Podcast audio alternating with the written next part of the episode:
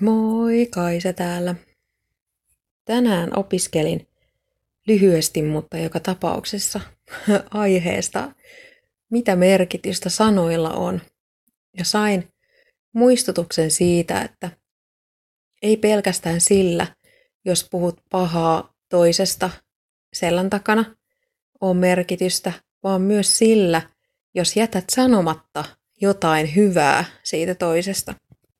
Mulla on taipumusta olla kiittämättä ihmisiä ja itseäni.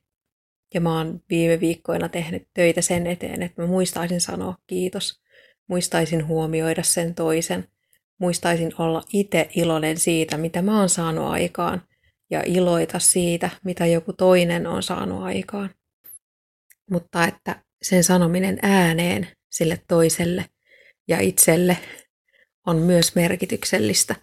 Ja että jos niin ei tee, niin voi aiheuttaa ikävyyksiä itselleen. Ja samalla sitten, että jos tekee jotain ikäviä asioita, puhuu, puhuu ikäviä asioita, niin on hyvä tiedostaa, minkä takia tekee niin. Mistä se johtuu, että tuntee tarvetta puhua ikäviä. Ää, mun logiikalla ajateltuna yleinen syy voisi olla esimerkiksi omat huonommuuden tunteet, se, että ajattelee, että se toinen on nyt parempi kuin mä.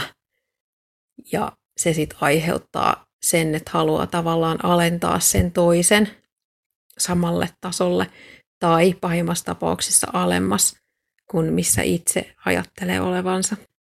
Ja mun näkökulmasta se, että nauretaan jonkun ihmisen höl- omasta näkökulmasta hölmöille teoille, on myös pahan puhumista siitä ihmisestä, vaikka siinä nauretaankin.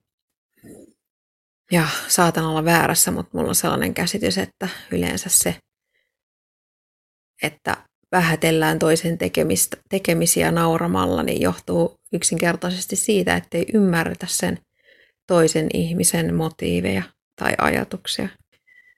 Mutta joka tapauksessa nyt otan tehtäväkseni aina sanoa, jos on jotain hyvää sanottavaa toisesta ihmisestä, keskittyä siihen, että mä huomaan ne asiat sen sijasta, että ajattelisin niin kuin ennenkin, keskittyisin siihen, että mikä on pielessä, mikä ei toimi.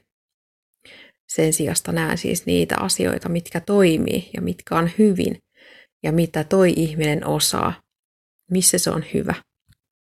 Tuossa apuna voi käyttää, jos tarvii sellaista harjoitusta, että kuvittelee mielessään jonkun tilanteen, jossa on sanonut pahasti. Miettii siinä mielikuvassaan ollessaan, että miksi niin tapahtui, miksi, miksi mä tunsin tarvetta sanoa noin.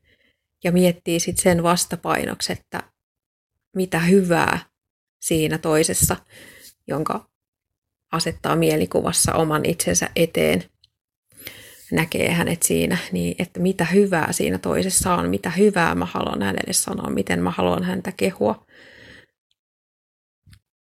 Siitä mä tein tänään tota harjoitusta, niin siitä tuli tosi lyhyessä ajassa hyvä olo, vaikka mä sanon ne asiat vaan hiljaa omassa mielessä, niin mietin sitten, että entäs jos mä sanoisinkin ne ihan oikeasti sille ihmiselle, kuinka hyvä olo mulla sitten olisi, jos on jo tuosta mielikuvasta johtuen. Mulla on ollut tapana tai tavoitteena puhua hyvää selän takana ihmisistä nyt jo jonkun aikaa, ja se, se on aika tärkeä periaate mun mielestä. Puhu siis hyvää.